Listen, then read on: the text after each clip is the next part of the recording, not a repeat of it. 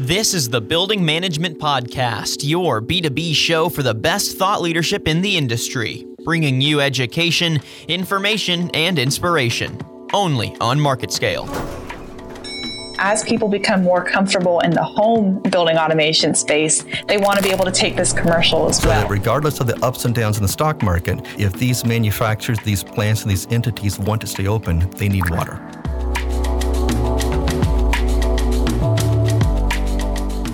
Welcome to this week's episode of the Market Scale Building Management Podcast. I'm your host today, Tyler Kern.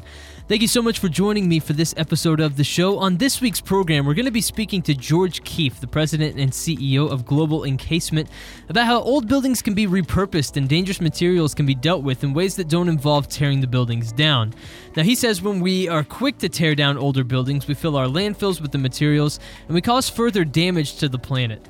And we'll talk to him about ways we can preserve and repurpose these buildings for years to come to help better protect the environment and the communities that these historic buildings live in. So that's going to be the first feature on this week's episode of the show.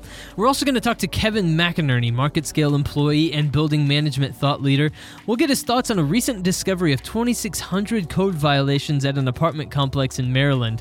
And we're going to talk about the larger implications of that and what it could mean for building managers across the industry. And we'll ask some maybe big questions that are larger implications of that whole situation. So that's going to be the second feature on this week's show. But enough from me, enough rambling. Let's get to my conversation with George Keefe, President and CEO of Global Encasement, coming up next here on the Market Scale Building Management Podcast.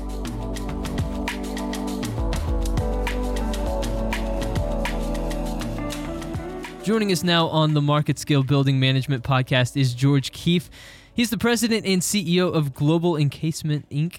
George, thank you so much for joining me on the podcast today, sir. Well, Tyler, thanks for having me. I always appreciate coming on these programs and educating people on the things that we do out there.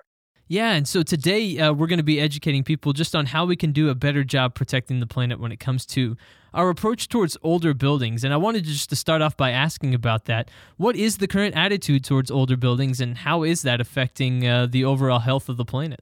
Well, the main thing is that a lot of these buildings can be restored pretty easily, but unfortunately, we don't do it. And uh, people don't look beyond certain issues, such as if the building has asbestos or lead based paint or other environmental issues that cause problems.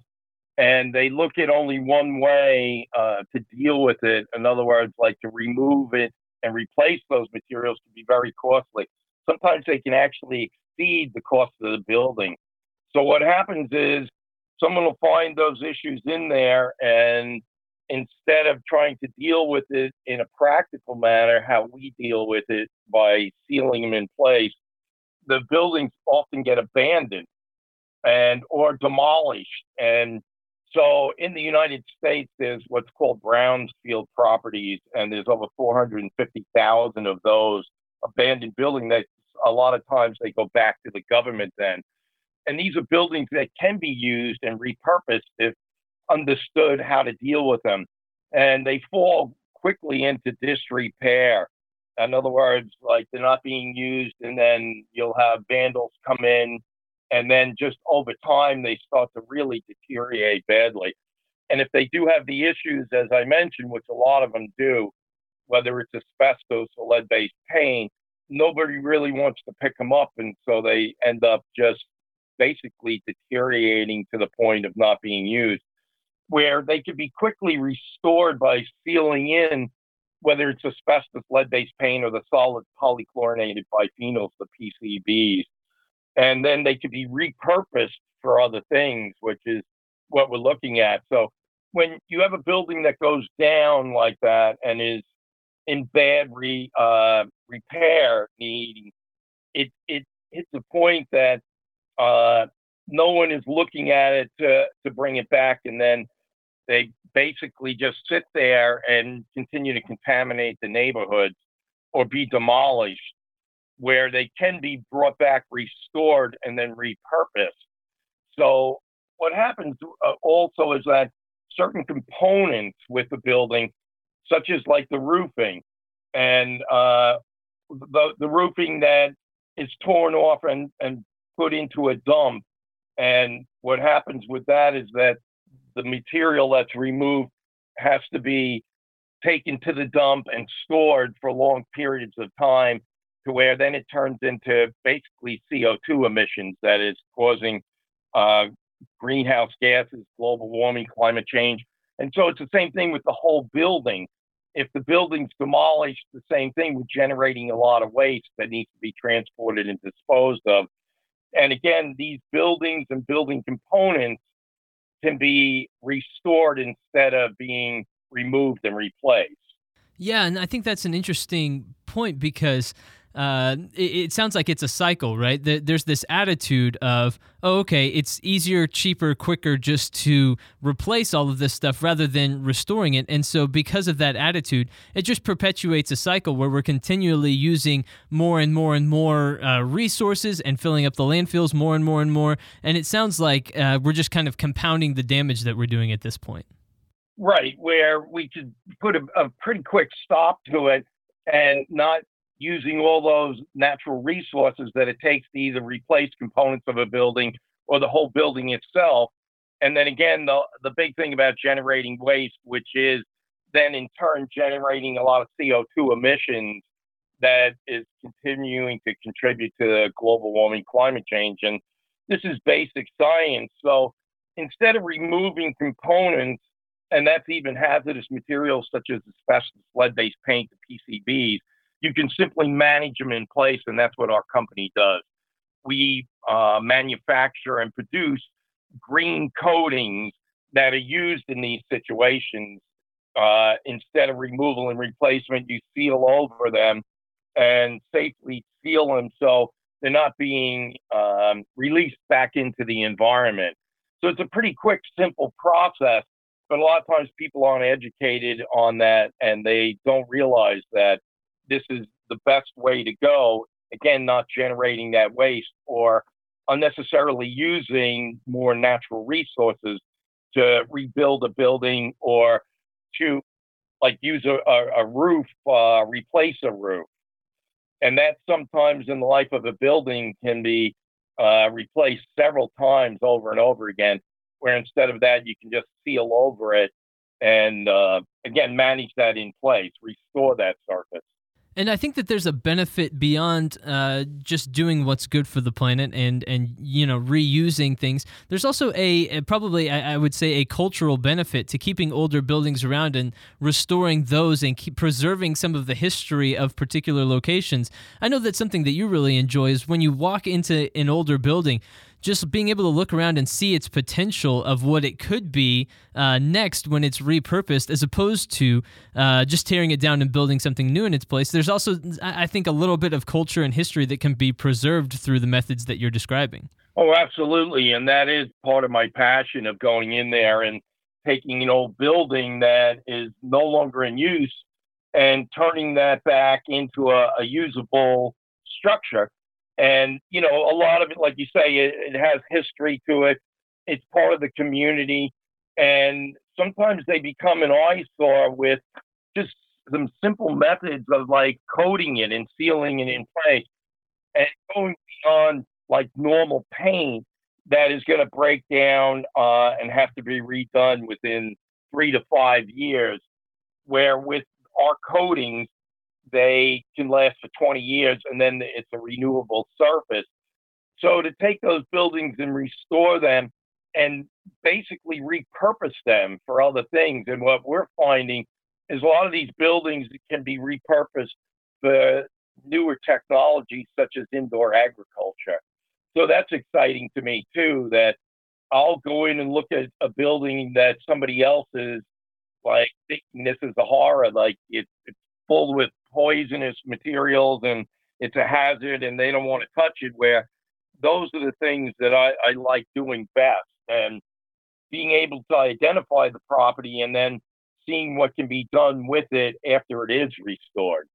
Right. And uh, do you view this as simply just a matter of education, just that people haven't heard or don't know about uh, some of the methods that you're able to use. Uh, you know, so um, they they just aren't aware of the fact that you, these buildings can be restored because I think people just hear asbestos and they think, oh no, you know, there's nothing we can do at this point. But what you're describing is really something that uh, maybe people haven't heard. So is this m- more a matter of education than anything? It is. That's the main thing, and that's basically what I do. Is I go out there and educate people that you know they don't have to remove and replace because remove and replace is so expensive. It just doesn't fit in. As I mentioned, that sometimes it can exceed the cost of the whole building you know, and then there's other factors involved. If you go in and try to remove or replace something and look at a simple roof, sometimes if you tear off a roof, you shut down that building.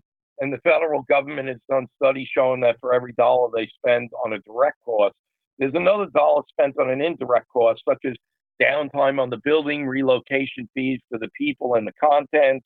And so all these things are factors, and people look at it and go, geez, if I try to remove this, it's just it's too costly and we can't do it. And so, like I say, a lot of building owners will basically abandon the buildings and not looking at the other methods that we use. And we safely seal in and manage hazardous materials all the time in our life. I use the simple example of electricity that we have electricity all around us and it's very safe, but if it's you know, exposed. It can burn buildings down, electrocute people, but we deal with it safely. It's the same thing with, you know, the gasoline in our cars, 15, 20 gallons of gasoline, and we literally strap, strap the kids in and drive around on a bomb. But nobody looks that way because it's safely sealed in.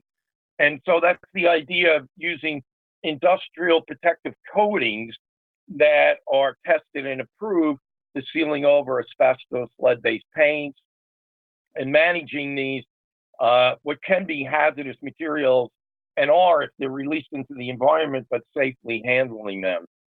And so education on these things is such a, a big issue because if you only have one side of it, in other words, someone's coming in and saying, well, you have the asbestos or lead based paint, you have to remove it. And there is no law that says you have to remove these materials unless there's a, a, a demolition or a remodel where you're disturbing it. But the law says they want you to provide fiber free, dust free, clean air for your building occupants. And so it doesn't matter how you do that. And ideally, you want to do it with products that are going to be tested and approved for that, as well as going to hold up for the long term, being sustainable, and then also renewable you don't want to at any point have to go back in there and remove it. So you want products that are renewable. In other words, with our green coatings, you put these materials over top of whatever surface it is, and then seal that in. And at the end of the lifespan, which is typically at least 20 years on the exterior, and that's even on a roof, all you do is you put another coat over it at the end of that 20 years, and you have another 20 years to go. Basically, the products cross-link bond or adhere to themselves. So you can't get that from typical paints. And I'll give you a perfect example of this, Tyler, is that in roofing, sometimes we'll get crossover issues that the roofs are old and leaking and they've hit the end of their lifespan. And they also have asbestos in there. Sometimes that the asbestos is releasing.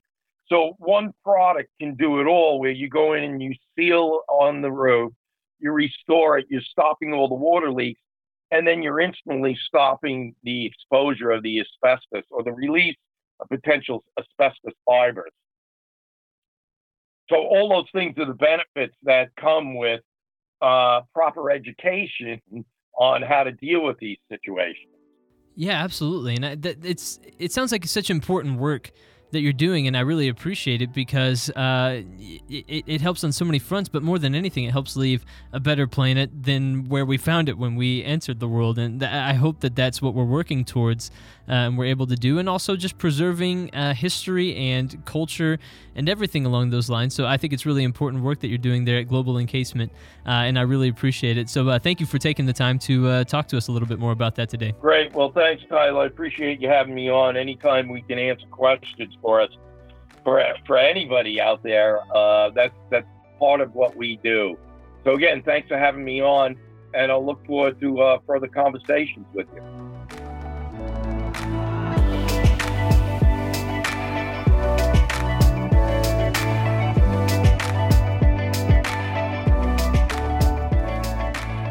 All right. Thank you to George Keefe for joining the podcast today. I really appreciated his insight there on how we can repurpose older buildings and really save them from being torn down, and really how that can help affect the planet moving forward, uh, keep our landfills from being filled up with roofing materials and other things along those lines, and also help keep people safe. I really appreciated that conversation with him there. Coming up next is going to be our conversation with Kevin McInerney. He's a building management thought leader and market scale employee. And we're going to get his thoughts on a huge discovery of 2,600 code violations at an apartment complex in Maryland. So that is coming up next here on the Market Scale Building Management Podcast.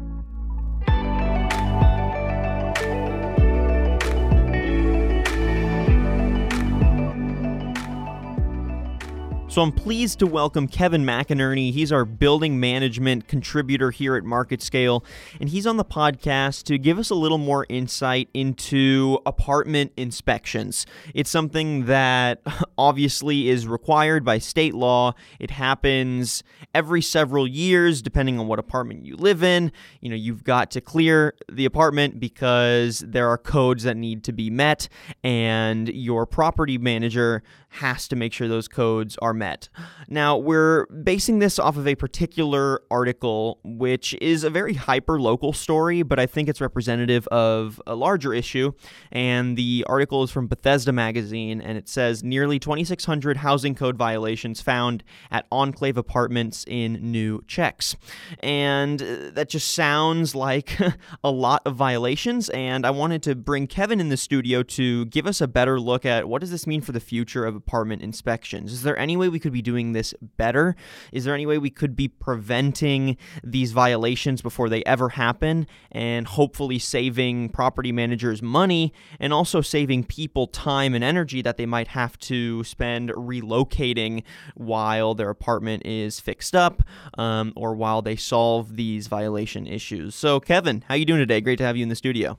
Daniel, I'm doing great. Thanks for having me. Absolutely. So, Kevin, um, when I sent you the story and when you started digging into this topic, what were the first things that came to mind? Well, I think the first things that came to mind for me were, you know, since I've been working in the building management publication and, and curating content for it, I, I, see articles daily about smart houses. Yeah. You know, my brother, he, he's got a, an Alexa in his house. He has all of his lights synced up to it and, and it's a really cool thing for him in his small apartment. Mm-hmm. And you know, these articles are about smart homes, which are kind of a step up from that. But this made me think of a kind of a new topic that I, have been trying to do some research on and, and find out more about. But smart apartment buildings. It's kind of a different concept on smart homes.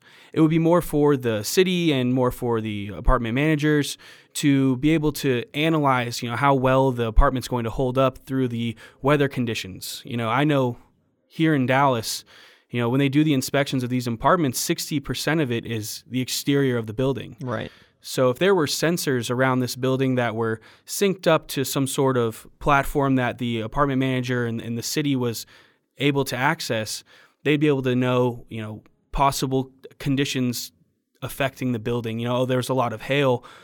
There's there's a hole now because we have sensors inside and outside that building.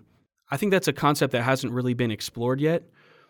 And you know, the more I read this article, I just kept seeing that there were so many violations, and and people were you know having to leave their homes, and and that's just I think that's just terrible. Yeah, I'm glad you brought up the whole concept of smart blanks, right? Smart apartments in this case, because I think a lot of the issues we see in this article and just issues we see for uh, apartment code compliance come down to lack of resources and come down to these long intervals between when you inspect things. So imagine a whole complex is a smart apartment complex. There are sensors indoors that are detecting you know, everything from temperature to um, air quality and other simpler things like a smart refrigerator or your smart lights. Um, in that world, you could also have sensors indoors that are keeping an eye on things that are potential risks for code violations. So, keeping an eye in dark areas for potential mold, having sensors maybe on the foundation of the apartment to detect, hey, there are some faults here in the foundation. We're going to have to have someone come in and fix this. Like I said, maybe having a sensor on the air quality so you can say, hey, there is something in the ducts that is you know, spraying horrible asbestos into your apartment. You know what I mean? Like something like that, I think is crucial and. Um, probably the future of what apartment complexes are going to look like because if we stick to the method we have now, which was for example, these enclave apartments, they were last inspected three years ago, and that was consistent with county standards.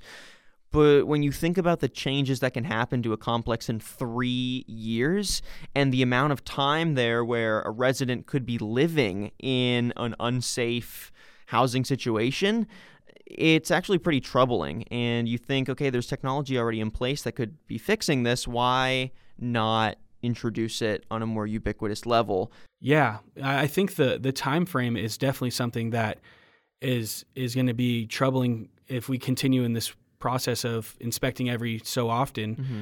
You know, it takes manpower, it takes time away from the resident, from the apartment manager, from the city, and these are all things that could be automated in the future. You know, maybe the the sensors are, are letting you know, okay, we need to do an inspection because things aren't hitting their mark, right? And then someone's sent to to come out. Um, you know, I, I, know that our fire inspection right now at my apartment complex, you know, we were told we have a window of three days to you know house our pets and make sure they're not running around because within that three day period someone's going to come and check and test our fire alarms which seems like something that could be done you know from from a platform outside of the complex right. you know where they don't need to leave the fire department and come down and check and see that our our fire detectors are working. Right or or it doesn't have to be a 3 day period if they're was more technology assisting in the checking process, it could be okay, we are going to check this between noon and 3 yeah. on this day. Just make sure your animals are caged up then or make sure everything's in order so you know when the alarms go off, no one is freaked out. Yeah, definitely. You know, and it could be as as simple as knowing the average lifespan of a battery and saying, okay, we know that we changed all of the batteries today and we know that these are going to last two years. So you're set up on some sort of system that alerts them, like, okay, we only need to check 50 of the 500 apartments because we know that we changed the batteries this date, and it's all you know centralized on some sort of platform that sends out trigger alerts to the managers in the city and lets right. them know that there's a okay we're at a high percentage we need to go make sure that we check and and get these replaced right and i mean this technology isn't just in place to make living situations better for the residents. Really, I think they'd be there to save money for the property owners and that to a degree is is probably an even more proactive method because if you're saving money on the on the front end, then you can devote more time as a property owner to putting that money into renovations, into um, amenities, into making the living experience more of an experience for your residents instead of always playing catch up and making sure that okay we got to make sure that this apartment doesn't have mold. Okay well you know we have to empty these apartments because there's rampant mold and people can't be living in here while we renovate. Uh, like for example back to these enclave apartments the management just for these violations had to hire four new maintenance staffers to correct the violations which is cool to see that obviously they're being proactive and they're not just saying, oh, you know, we'll get to this eventually. Like they want a better experience for uh, their residents. But when you think about it, that long three year period now means that they have all of these violations to fix. Now they have to spend money on four new staffers, which probably aren't complaining about having a job, but imagine if they were spending that money on proactive technology that could let them know ev- you know, before it ever got this horrible that someone needs to come in and resolve the issue. I feel like it would lift a lot of um, stress off of people's shoulders. Yeah, you know, I, I definitely agree. I, I think that the the time and money could be spent earlier on to make sure that they're set up for success. You know, as the world is moving towards 5G, these smart buildings and smart homes are becoming more and more accessible. These people are going to be better off moving into a, a infrastructure that's already set up for success. You know, these cities are are moving towards you know self-driving cars mm-hmm. and you know we're worried about someone coming out and checking for mold where all of that could be automated at this point you know or at least it could be in the near future no definitely and then i mean you tack onto all that if you allow things to get to the point where you have to relocate people that's a whole other hassle now you're having to put people in hotels you're probably having to pay for their housing and maybe in some cases meals. Um, you have to then take responsibility for moving these people while you fix the apartment, and that brings up all new liabilities. Imagine you move them and then they get mugged, right, or something, yeah. and then then like that that could be incentive for them to sue, and then that becomes a whole other battle that you don't want to have to deal with as a city or as a property manager. It's like, okay, you allowed this to get this bad, that sent me off to some bad part of town, then I got robbed, and now I'm going to sue you for being negligent, basically. It, it just it all snowballs, and it's something that could totally be avoided by technology. Definitely. And, you know, I think part of the issue, though, is some of these complexes probably don't have the money to spend on giant IoT building management initiatives, which makes sense. And I think that's something that we should be looking at as cities, um, as governing bodies. Where can we allocate funds to help with these initiatives? Um, I think it also comes down to yes, even if they are underfunded properties, they're still having to pay all that money in renovations and having to pay all that money in other ways that eh, are more reactive. So I think if everyone gets on a more proactive page, we could see a future where low end, high end apartments, they all have some kind of technology that's helping automate the inspection process. It's just going to save everyone money. And I think that's probably the biggest motivator, right? Yeah, definitely.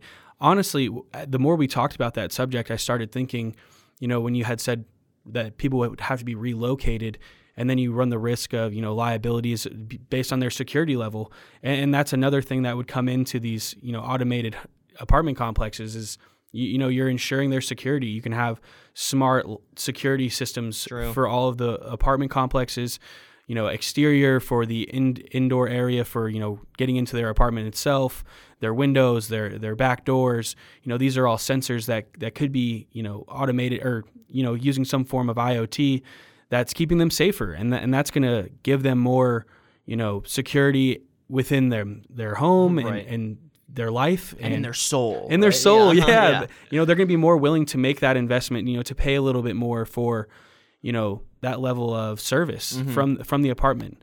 I, I, know I would definitely be willing to invest my rent money that I, you know, I'm I'm paying rent just like everyone, everyone else, else my yep. age, you know. I would hope that it's being thought of as, you know, an investment for them to make their complex better and if you know smart security could be one of those ways. And it's a, small step in the right direction for automation and you know smart apartment complexes. Definitely. Yeah i mean just to wrap things up i think the more realistic forecast is we're going to start seeing these kind of sensors in high-end apartments.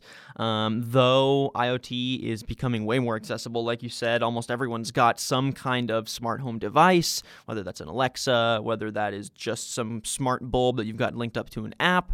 I still think these large larger, more sensor driven, inspection driven IoT pieces of tech will probably start out in your high end apartments, but as people see the value and as the technology continues to improve and get cheaper, which is great that things can improve and get cheaper at the same time, um, I think we will start to see it at least be a DIY solution where you can buy something yourself and install it, and it helps assist in the mold inspection process. Hopefully, then that becomes something built into the apartment itself, and then you are purchasing, or excuse me, you are renting an apartment that has all these sensors built in to assist the property manager to keep the residents safer and just to save everyone some money. So, Kevin, thank you so much for joining us in the studio, giving us your take on this. Always great chatting, and I'm looking forward to getting you back in. Yeah, thank you so much for having me, Daniel.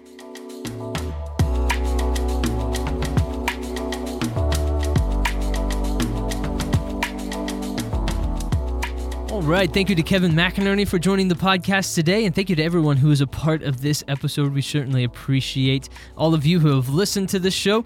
We'll be back soon with another episode of the Building Management Podcast. But to tide you over until the next episode releases, you should go check out the Building Management Industry page on marketscale.com. If you go to MarketScale, click on Industries, scroll down to Building Management and find it. There are more podcasts just like this, as well as written content and even some videos there for you to enjoy. So until the next episode comes out, spend some time perusing around there, and I'm sure you're going to find something else just to hold you over until our next episode. Like I mentioned, we will be back soon with another episode of the MarketScale Building Management Podcast. But until then, I've been your host today, Tyler Kern. Thank you for listening.